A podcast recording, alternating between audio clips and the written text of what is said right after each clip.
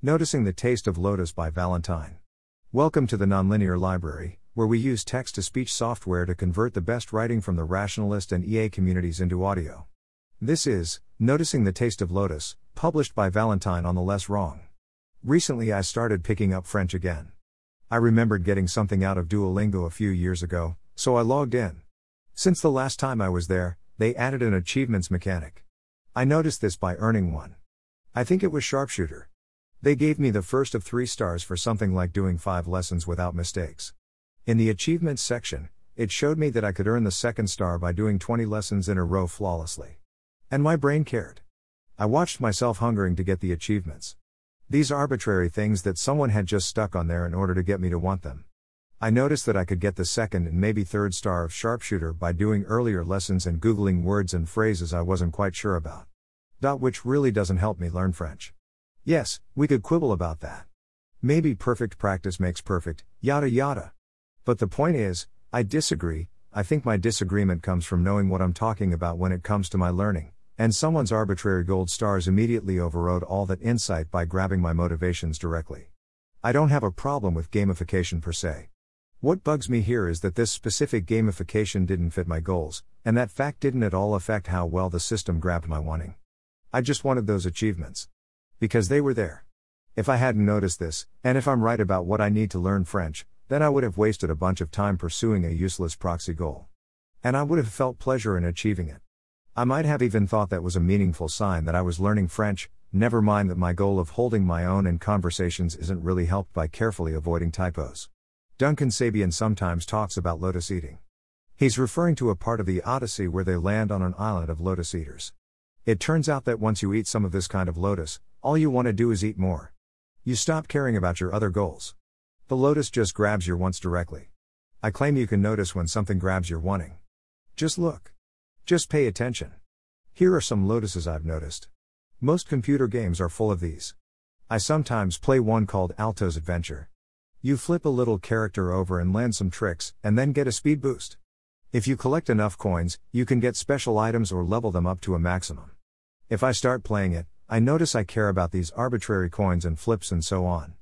And if I've been playing it recently, I notice myself wanting to pull the game out and play it some more. But what is gained by doing so? Maybe something, but if so, then that's a happy accident.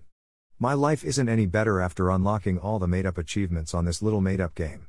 But each time I land a trick, bam! A tiny burst of satisfaction, and a wanting to keep going. Scrolling down on Facebook. There's something about wanting to scroll a little farther. I get a yes. And a just a little more each time I scroll down and see a new post. Just another couple more minutes on Facebook, right? Oops. Email. Where does the impulse to check email several times a day come from? Or to catch up on email? What are you trying to do? What does it feel like when you've just clicked send? Inbox Zero in particular does this a lot for me. If I have just two emails, I want to reply to them right away so I can get back to that oh so sacred Inbox Zero state. But then people reply, and I reply back, and my time gets eaten up, but at least I'm maintaining inbox zero, right? Porn is loudly lotuses. The website Your Brain on Porn goes into this a ton. YouTube has lotus nature. It's actually designed for it, just like Facebook.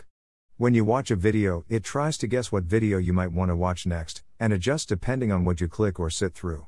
The card game Dominion has a bunch of expansions. I found myself wanting to buy each expansion as it came out, because then my set would be complete, you see. Notice how the completeness is defined by someone else.